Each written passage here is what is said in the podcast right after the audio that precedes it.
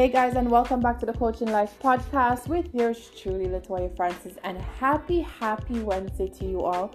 I'm hoping that you're all having a great, a wonderful, and of course, a productive Wednesday.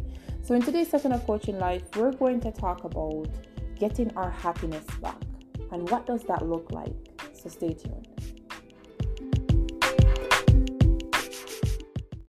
What's up, everyone, and welcome back. So, today we're talking about getting our happiness back and what does that look like? And oh wow. I can say this that happiness looks like different things to different people because you know someone might need to purchase a home to be happy. Someone might need to be married to be happy. Happiness comes in different forms for different people. And i think that we're at different stages in our lives so therefore we demand different things that makes us happy. And most of the things that we demand to make us happy are often external things, materialistic things, people, right? Um, true happiness really comes from within. It's how you feel about yourself. It's how you feel about yourself when no one is around. It's how you treat yourself when no one is around. It's, you know, it's finding the core of who you are and liking you as a person.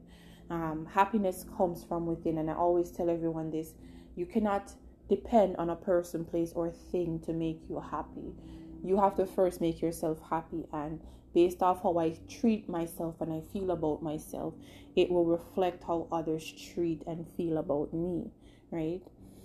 Um, it's definitely been a journey for me over the years just to kind of find myself and to find happiness because as much as we want to say that we've healed from our childhood experiences, it still lingers at the back of our minds, the back of our subconscious minds. It's still there. It's still saying, hey, look, you've been through this, you've been through that, and you haven't gotten over me yet.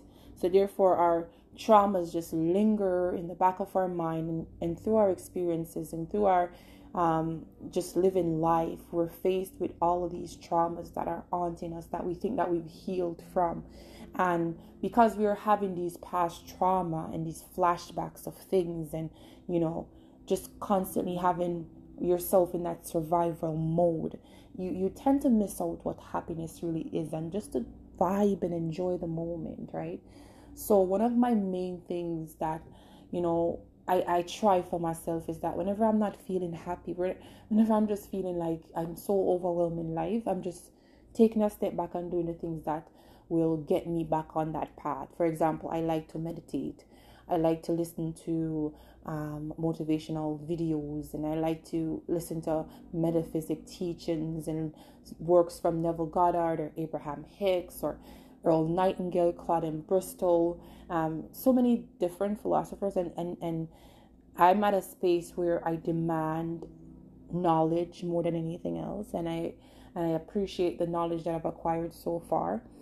And I think that knowledge is what will take you to um, to different places, uh, both physically and spiritually.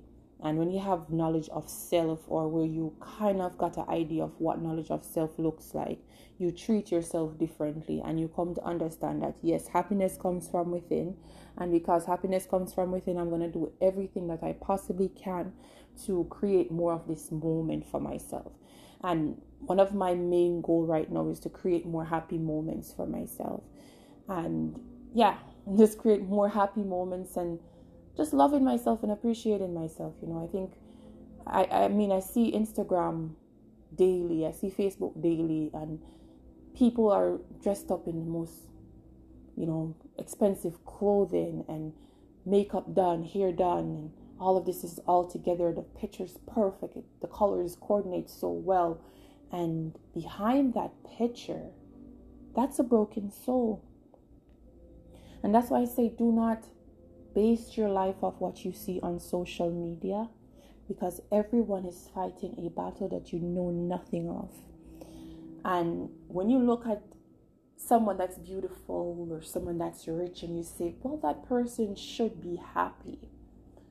But it's quite the contrary. They have all these materialistic things and they discover now that yes i have all these things i have money in the bank i can do whatever i want to do yet i'm still not happy i think i think one time um, i was watching an interview from a rapper i forgot the rapper's name but it's not a mainstream rapper But he was just talking about, he's like, you know what? I reached a point in my life where, you know, I could afford, I could afford to take care of my family, afford to take care of myself, but I, I I'm just not happy. You know, so you spend all your time in your life chasing all these materialistic things and thinking that if, if you have those things, you will be happy. But happiness is an internal, internal um, thing.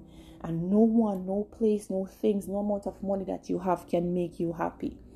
And I think that we owe it to ourselves to find the root of who we really are and that is that is when we'll really discover our happiness and what true happiness really looks like until next time everyone i'm wishing you all a peaceful and of course a positive vibration